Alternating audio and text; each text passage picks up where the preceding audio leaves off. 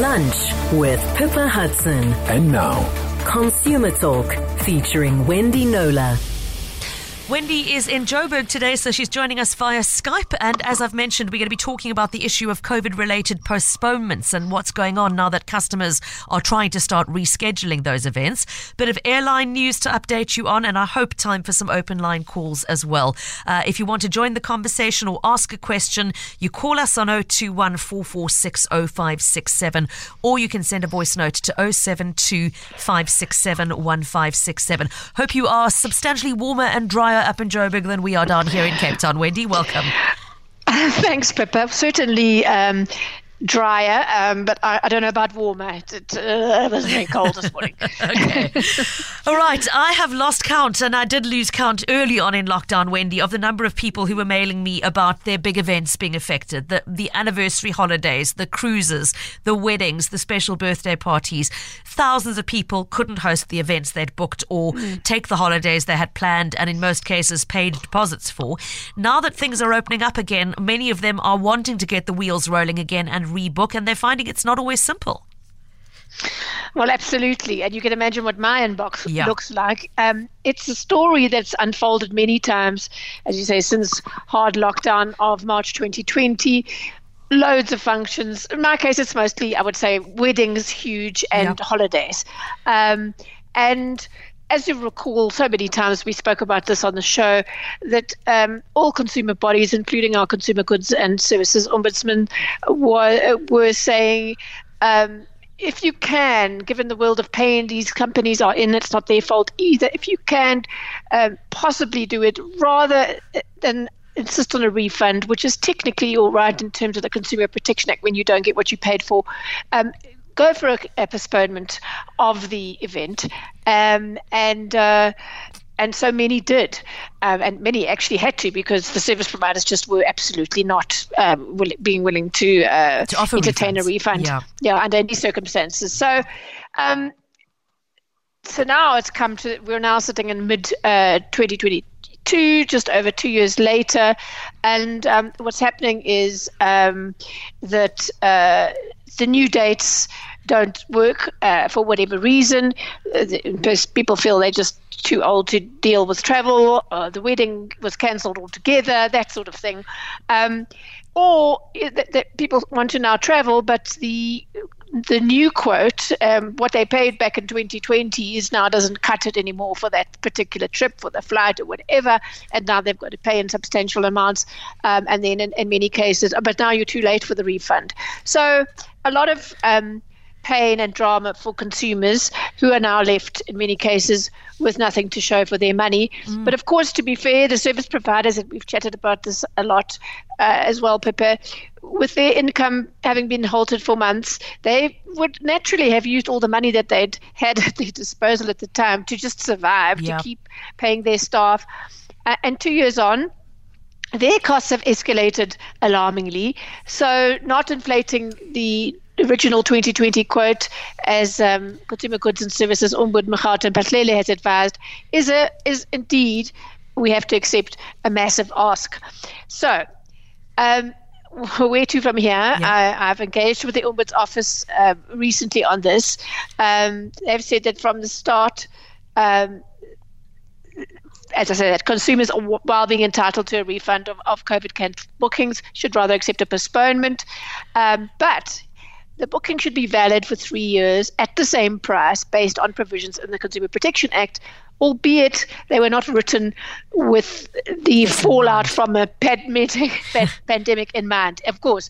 And then this uh, from Magauta Mphahlele. It would be fair for the supplier to bring to the attention of the consumer any additional terms and conditions that would apply, including any additional cost to be charged. This should be done upfront to enable the consumer to weigh their options and determine if they would be willing to postpone on the basis of those terms or to cancel immediately and receive a refund minus any legal and reasonable cancellation penalties if applicable.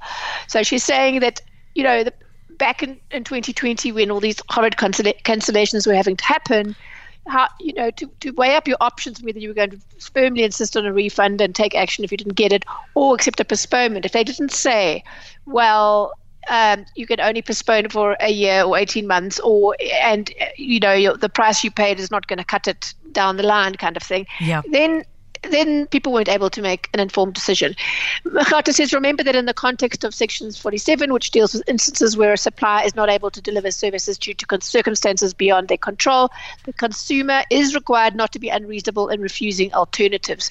Upfront disclosure is therefore important to allow the consumer to weigh their options um, in considering any option any offer rather of postponement where the supplier did not disclose the new terms which the consumer agreed to we would consider this an unfair practice and recommend that the services be offered at the original price Yo. or a refund be made. Okay so that's quite unequivocal. Okay. Um, that's the position. Okay. So, I mean, such a difficult one, as we've said, to, uh, Wendy, as we've said time and again, it's not the consumer's fault that this has happened, but neither is it the supplier's fault that this has happened. And you can imagine, I mean, I'm just thinking out the box here. It's something as, as simple as a wedding, the catering for the wedding, the cost of the food in 2022 is going to be vastly more than the cost of the food quoted in 2020. The food prices have soared. And, uh, you know, the question is now, should the customer be prepared to accept a, a higher per rate, rate per head, for example, because of that? Or can they ethically insist on, on honouring the price that was quoted to them in 2020. It's really tricky, tricky. It's ground. a tough one. Yeah. But you know, in dealing with these cases, I do think there's one advantage is that, that people, uh, service providers faced with those two options may then just say, well, okay, we'll refund you, which most people then wouldn't want because that money wouldn't buy them the same thing now. No, but at least yeah. it's better than nothing because sitting with you know, no, there's no refund, and hello, you've got to pay another um, 15,000 Rand in, um, is, is, is, an option's choice for the consumer, not yeah. very friendly. So at least I think in many cases it would um, lead to at least the refund being paid, which is, which you know, as you it's say, better is better than nothing. Than nothing. Yeah. Um, now the Ombud yeah. actually shared a case study, Wendy, which I think is very helpful. That that sort of demonstrates the kind of thing that they're dealing with here. I believe it was published in in their latest newsletter. It was indeed, and Magauta drew my attention to it because it, it speaks exactly to what we, we, we're discussing today. And that and here it is. After three failed attempts to have the wedding of their dreams, only to have their hopes dashed by COVID 19, a couple decided to cancel their wedding entirely. And this is a very typical scenario. Mm-hmm. Having booked and put down a deposit on the venue in December 2019, the happy day was initially scheduled for the 30th of May 2020, then March uh, 2021, and finally, uh, the 26th of November 2021. In Jan- all bad dates. Shame. In January 2021, when uncertainty dogged the vaccine rollout in South Africa, the couple informed the supplier that they would rather cancel than risk another postponement. Believing that 11 months' notice was reasonable and fair, the couple requested a refund of the 30,600 Rand they had paid to the supplier, but the supplier refused. And that's when the couple turned to the CGSO for help in getting a reasonable refund. They then engaged with the supplier um, and got from them all their calculations, um, sort of justifying why they weren't going to entertain a refund. Um, and they said they would only consider a refund if the couple rebooked the venue. Oh gosh, so that's not okay. Yeah, yeah. So the CGSO referred that supplier to Section 17 of the CPA. Uh, which says, you know, that this is the basic thing that all this hinges on. Consumers have a right to cancel advance bookings subject to the payment of a reasonable cancellation fee. Um, um, that's probably as much detail as we need to go yeah. into. So the CGSO advised the supplier that their cancellation policies were contrary to the CPA and recommended an amount of twenty-two thousand five hundred eighty. So about what that's was that? Eight thousand penalty, basically. Yeah. yeah. Yeah, but they refused because they said that amount included a non-refundable deposit of 5,000 Rand. And uh, that comment is why this case study is entitled in their, in, their, in their newsletter, Is there such a thing as a non refundable deposit? And the answer is no. So they explained okay. more sections of the CPA to the supplier um, about contracts being drawn up, etc., etc. And um, they said even if the client signed the agreement, the Act prohibits the contracting out of or waiver of certain consumer protection under that legislation. So in other words, there can be no such thing as a blanket no refunds policy. Yeah. And eventually, well done to the CGSO. The supplier agreed with the recommendation and paid that couple 22,000 Rand, 580 uh, 580 and four cents. Um, so a nice outcome, but I think that case is also it's it's um it it will resonate with a lot of people uh, right now. I imagine. Well, um, I've got some more actual positive feedback on the work of the Ombuds Office, which I'll share later in the show, Wendy, with a very similar theme, reminding suppliers you cannot contract out of the terms of the Consumer Protection Act. You can draft the fanciest policies. If they're not in line with the Act, they are not enforceable. Um, and this is a really important uh, case study uh, to share. And I bet one that others listening to would probably like to be able to quote uh, uh to the letter in their own uh, negotiations. Wendy, is it available uh, for the public to access? Yes, wonderful, President. I suggest you print it out or make a copy that you can email to a supplier that's digging their heels in and won't offer you any relief, uh, any form of um, recourse for that money you paid and didn't get anything um, for. So if you go onto the CGSO at org.za's website. Just type in CGSO and the rest will come up. Um, on the homepage at the top, um, you click on downloads and then under that newsletters, and it's the one right at the top relating to quarter one 2022. Is there such a thing as a non refundable deposit? Okay, thanks for telling us where to find it. So that is the Consumer Goods and Services Ombud. You are Googling CGSO and then looking for downloads, newsletters, and quarter one of 2022. Uh, that was their, their case study. Wendy, you've got a few of your own to share as well. Uh, let's quickly take a look at Leslie's trip to Australia that never happened. Right. So Leslie Monday first wrote to me at the end of April about her cancelled trip.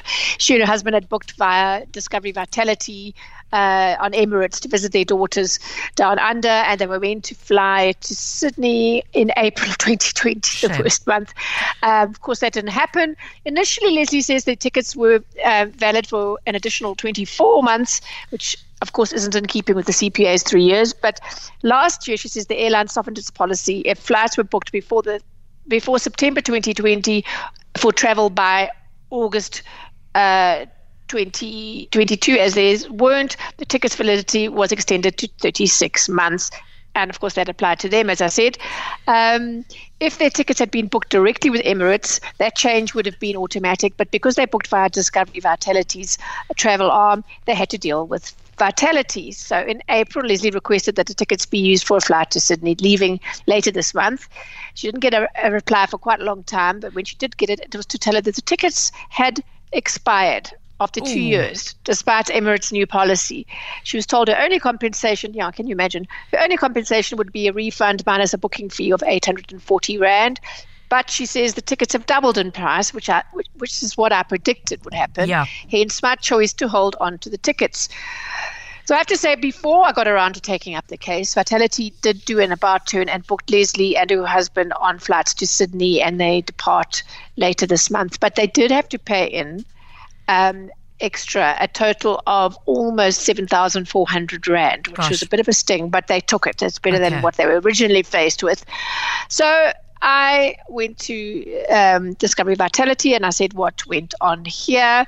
Admittedly, um, Leslie had said, you know, compared to what she was originally faced with, she was happy to pay the 7,000 Rand. But I was interested in how that happened and, and why the confusion over the three years and the two years yeah. with the result that, that her you know, tickets then expired. They said we offered to give Leslie the full value of the tickets instead of the members' portion only due to the incorrect information that was provided to her regarding the validity of her tickets. Um, we advised the customer that the value per ticket can be used towards payment of a new Vitality travel booking, but there would be a difference in price as the same price was not available due to the tickets that expired after 24 oh. months. She accepted the offer. The issue is, unfortunately, that Emirates advised us that tickets can be kept open for three years, and then a few months later, they advised that we must reissue tickets within two years to extend the validity. Sadly, there was no way to recall all the members that were advised that they can keep their tickets open for three years. We deal with these queries on a case to case basis. So, the main reason for sharing this is if anyone else has been told, sorry, your ticket's expired, um, you know, in other words, you were prejudiced in the same way that Leslie was initially, please do push back, um, argue your case um, so that you you can actually either get a refund or use that um, that spend, original spend, yeah, for future travel. Thanks for the heads up on that, Wendy. Okay. Uh, we've got another example of this kind of broken telephone communications around airline tickets, which we'll share with you after the 2.30 news headlines. Uh, we're also going to deal with uh, some other airline news and a couple of open line questions that are coming through. That's coming up uh, in a little while for now, so don't go away. Cape Talk. Consumer Talk. WhatsApp on 072 567 1567. I do want to hear more from Wendy Knowler, who is with us via Skype from Joburg today, talking consumer affairs. And we've been talking about the these terrible conundrums of of rebooking holidays and events that were cancelled or postponed because of uh, COVID, and uh, the difficulties of doing so when pricing has changed, for example. Now, you had another case, um, case study you wanted to share with us, Wendy, around a similar one to, to, to the, the previous story you shared. This, this terrible communication breakdown between airlines and the travel agencies that are booking on their behalf and the customers who are trying to get some value out of the tickets that they booked before lockdown. Um, tell us Anton's story. Okay, so Anton Swanepoel wrote to me to say that he had lost out completely on the two Turkish airline tickets he'd bought for a 2020 holiday that also didn't happen because, he said, Flight Centre failed to inform him of the airline's cut-off for refund requests. So he'd bought the tickets for the 2020 European high season, 26th of June to the 3rd of July. Yep. And obviously, he couldn't use them because of the lockdowns of 2020. He says it was the same story the following June. And to my mind, and according to the CPA, they should be able, uh, uh, uh, we should have been able to use them until June 2023 because prepaid tickets, according to the CPA, shouldn't uh, expire within three years. But Turkish Airlines had made the cutoff for flights at the end of May 2022, denying them a like for like exchange because the cutoff was before high, high season. And this is what also has been going on with, like, you know, um, okay, we'll redo your wedding, but it's, you have to get married midweek now. yeah, not like on that, a Saturday. You know. Okay. Yeah, so not like for like. Um, and as I said to Flight Centre in Anton's case with the tickets, um, you know, that was making them um, the validity less than uh, two years and also stopping just short of, of the high season. Um, so, yeah, deeply pre- prejudicial. I said, could you please also address the allegation that uh, Anton missed out on the refund due to the fact that Flight Centre failed to inform him of the deadline. If that is indeed the case, does Flight Centre intend to take any responsibility for that? So they've responded and said, We've reviewed all booking documentation and correspondence relating to this booking. Although the airline's terms and conditions t- determine any reaccommodation policies presented to our customers, we have noted that the specific deadline related to refunds on this booking was not communicated. Uh-huh. So they, they said mea culpa. We have noted that Anton had requested this information from our experts capital E. Although the reaccommodation policy for the airline was communicated, we understood that any possible refund plays an important role in customer in the in a customer deciding what they choose to do with their booking. This is echoing what Magauta Mphahlele said. We genuinely care about ensuring that our customers have all information possible, empowering them to make informed decisions regarding their travel. By not advising of the deadline for refunds on this booking, we understand that this compromised uh, Anton's ability to move forward with his travel plans for 2022. Uh, we commit to doing better and deeply regret this service failure on our part. We've taken steps to rectify, rectify our mistake and have been in direct communication with the client to this effect. Okay, so the million dollar question is what was the communication? Yes. Are they refunding so, him? They've given him two options. Um, he says he was offered a full refund of the booking in the amount of 24,600 or a credit in the same amount to rebook his flat. So he's not getting the same trip at the same price. And this seems to be a recurring theme. Mm. But at least, you know, before he was left with, well, he, he was um, left with an option that didn't suit him and certainly um, the refund was off the table. He told me he was reasonably happy with the options. All we really wanted, he said, was to either get um, our money back in the form of a refund or a credit to use on new flights. But he said the entire ordeal had left a bad taste in his mouth. One of my big concerns, he said, is how many other people have gone through the situation with Flight Centre where they didn't know who else to turn to and suffered losses. Yeah. So there's an answer there. You can you you can I will do my best if you're in that situation, but certainly there's a precedent here. If you lost out because you didn't get the vital information you needed to make an informed decision um, around cutoffs uh, for refunds, um, then most definitely fight take back. it up and yeah. fight back. And here's you know a precedent. okay. for you. Now, while we're talking airline refunds, Wendy, of course, it's not only the COVID travellers who've been gnashing their teeth, it's the Comair customers too who uh, lost their flights on Kulula and Comair because of the liquidation. You've got some quite interesting insight there on a particular category of those travellers. Yes, and I came across it quite by accident, Pippa, I have to say. So uh, there was certainly no um, statement released by uh, Travelstart or anything of that order when the, the liquidation was announced last week. Um, so the news is that Travelstart is going to refund Kulula and BA ticket holders. Uh, uh, there is a but. Uh, uh, they have to have taken out airline liquidation protection in booking their flights. Um, and um, it's it's an added extra. You have to pay um, a few hundred rand more, and this is how I heard about it. Um, earlier in the week, a woman who had booked FlySafair flights on Travelstart noticed afterwards that she'd paid 400 rand for airline liquidation protection, which she didn't remember having a choice about. So mm. she assumed it was a FlySafair fee. So I went to the airline and I said, What is this about? When did you start it? How does it work? And the answer I got was, No, no, it's not nothing to do with us. That is a Travelstart fee. It's been in place for quite a while. So I went onto the Travelstart website and I saw, yes, among the three um, add-ons, the, optional extras. Um, there was airline liquidation protection, and there was medical a medical cancellation. Uh, refund and domestic baggage insurance. All of them um, are optional extras, but the departure was that airline liquidation protection was already pre-ticked. Oh, so on the that's website. yeah optional, but we've, so we've selected it for you already. Yes, so, so so passengers or consumers who didn't notice that would have acquired it, as in the woman that came to me with it. Okay. So of course I queried this with Travelstart's South African manager John Friel, I said from a consumer protection perspective, there can never be justification for pre or auto selecting an optional extra. Um, it can't be okay for a consumer to be charged for it because they failed to deselect. So how does Travelstart justify that? And then I asked, of course, all sorts of questions about what this product is, the liquid liquidation protection when it was introduced, and and most importantly, how many Travelstart customers qualify for Kulula or BA refunds because, because they they had this uh, you know, they had ticked, either ticked the box themselves or had it already pre-ticked. Do they automatically get refunded now, or do they have to apply as their process? And how long will they have to wait for refunds? Because I figured those were questions um, that Travelstart customers would have sitting with now yeah. with now useless tickets would have.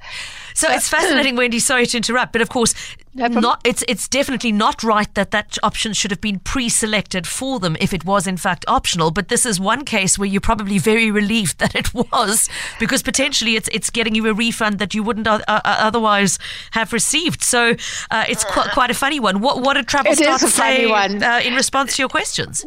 So He's. I've gone back with additional ones and haven't uh, earlier this morning, and I haven't um, got the the answers. So I can only tell you what I know. But so the answer the, the answer read like this: response rather.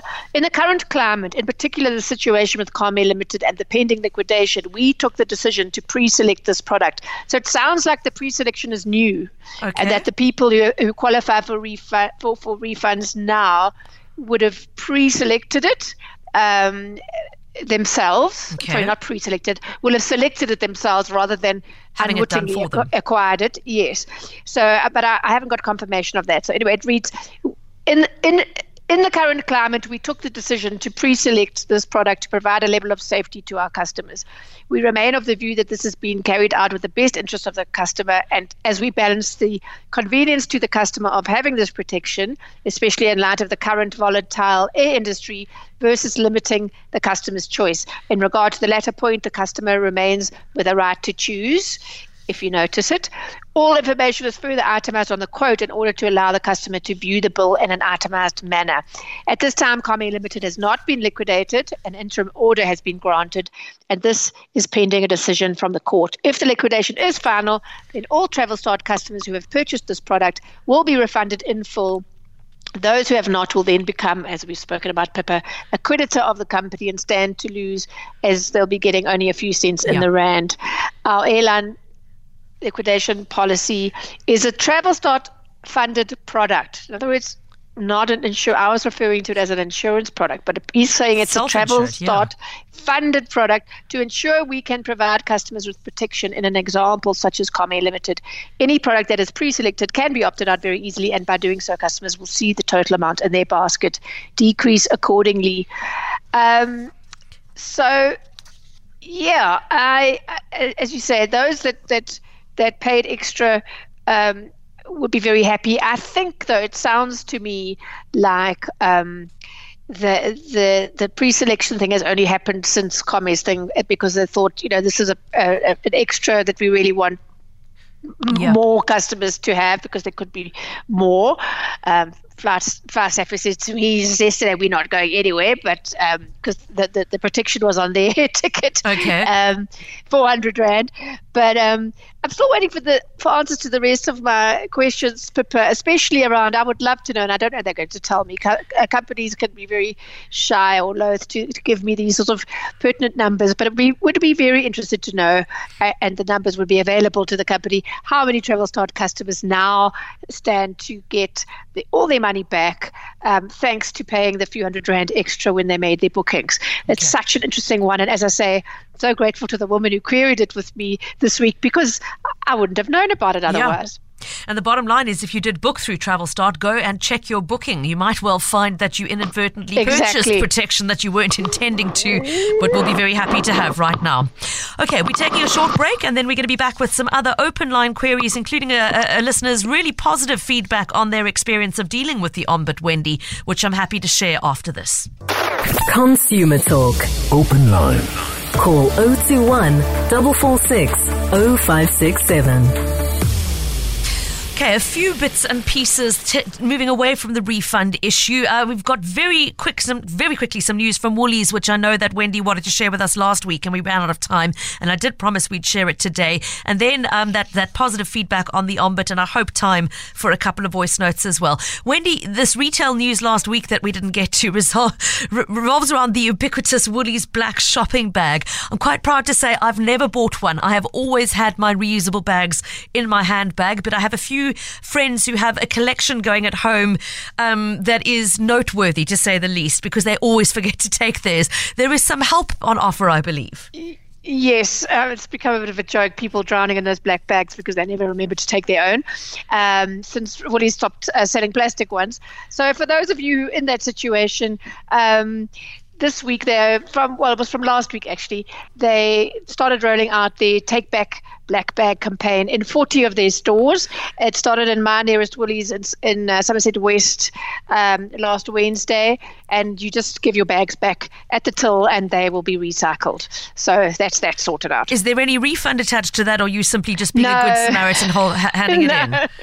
in i think you're just handing it in and getting um, doing your refunding but that way okay there's nothing mentioned in the press release there was nothing about a refund. Um, apologies to Woolies if I got that wrong, but I didn't see anything about a refund. Okay, but if you've got a whole hot, um, hot cupboard full of them, don't throw them in the bin. Take them back to Woolies and they'll take them back and put them back into use. Okay. The other news from Woolies was around their, their home delivery systems. When do they go? They're going EV. They are. They've been trialing this for 10 months, and they announced last week that they're going to be the first South African retailer to embark on an extensive rollout of electric panel vans in partnership with DSV and Electric to deliver their customers' online purchases um, quietly mm-hmm. in Gauteng, Cape Town, and Durban. It will result in 70% of the retailers' fleet being powered by electricity, which, according to the figures from their trial, will have an annual will have on an annual basis the potential to save 700,000 kilograms of tailpipe carbon emissions. That number will no doubt not mean much much to any of us, but I think it's it's uh, safe to say it's a lot, okay. saving a lot of carbon. And also emissions. to say yes. that they are trying to, as far as possible, use re, uh, renewable energy sources solar. for charging uh, solar, because yes. there's no point uh, having EVs if you're charging them with dirty electricity. Yes, and I'm sure many listeners were thinking just that. So yes, they're going to be using solar um, uh, energy to to to power their cars, and uh, um, you know that's it's you know the future is here, like okay. already. yes. Okay, thanks for, for, that update. Now, Wendy, I want to share um, a, an email that came in from our listener Hilma that goes back to the conversation we had at the start of the show around not being able to contract out of the CPA. It was a, a little while ago. Our listener Hilma mailed me with a question about the CPA and the right of return, and I didn't even have to send it to you. I just simply sent your standard response about you have the right to your choice of a repair, refund, mm. or replacement if it was a defective item uh, within six sure. months of purchase.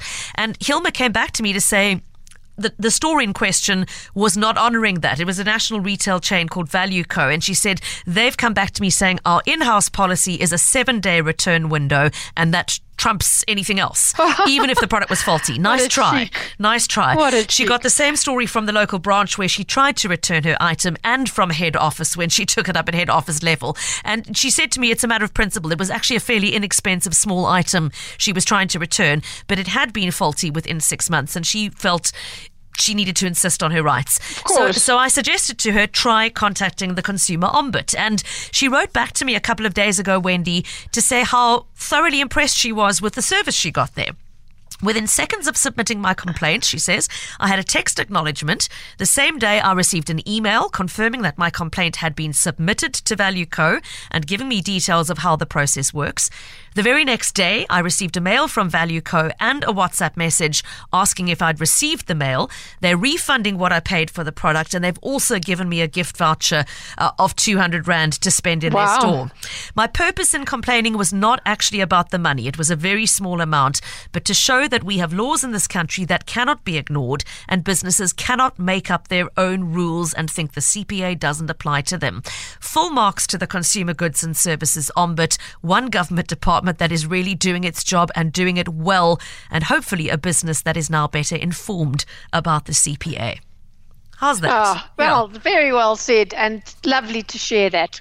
Um, I'm sure they, in some cases, like I feel that just, you know, some cases take longer than others, but I do know from quite a lot of feedback um, just like that, that they, they, they really are um, doing a great job and they're a very effective means of, of recourse for consumers who um, have got a, a, raw deal from a company. Thanks for that. And Hilma, again, thank you for taking the time to give us that feedback and uh, well done for, for fighting it forward.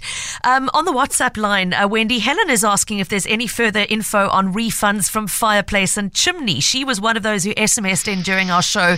She says, I'm still waiting. The company is totally non communicative and I cannot afford to lose my deposit of over 21,000 Rand.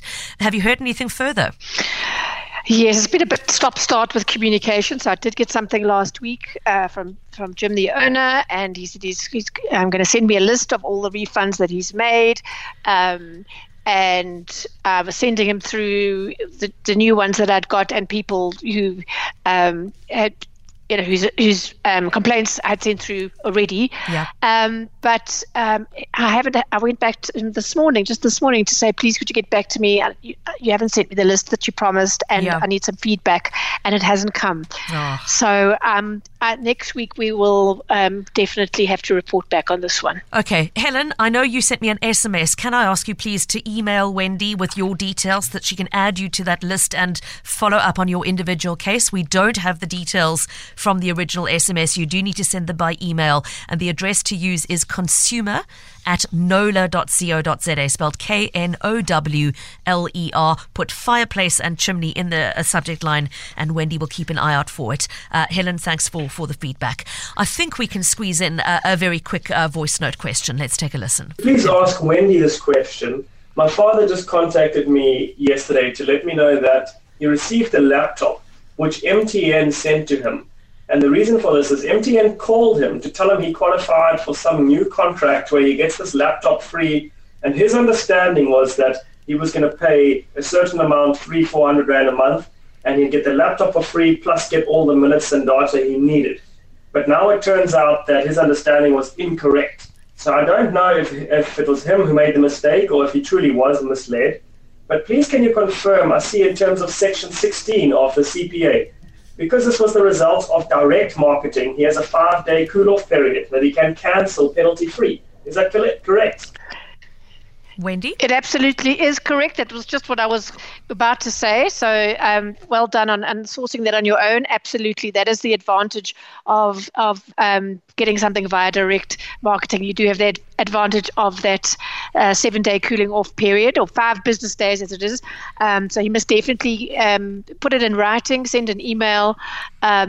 And uh, within the five days, and they will simply collect the product. Obviously, don't use it or anything, um, and and cancel. And if he's having any trouble with that, he's welcome to um, email me, and I will get involved. Thank you very much for that offer, Wendy. Uh, I hope it's not necessary. I hope that the simple act of, of uh, invoking your right, which exists in the law, uh, will, will end the story. But if you don't come right, do send an email. So, once again, Wendy's email address is consumer at knowler.co.za, spelled K N O W L E R. Please, we ask you to put Cape Talk in the subject line and then just a word or two describing the nature of the problem. So, in this case, it would be Cape Talk, direct marketing, cooling off, or something like that, that Wendy can uh, immediately identify the nature of the, prob- the problem and also that helps us just to look for clusters of issues around a common theme, uh, which, which tells us it's, it's a topic worth pursuing for a subsequent show. A subsequent show will come your way next week, Wednesday. Wendy, I hope you'll be back with us in studio by then. But in the meantime, keep well, and we'll chat again next week. Thanks. I will indeed, Pippa. Bye bye. Cheers.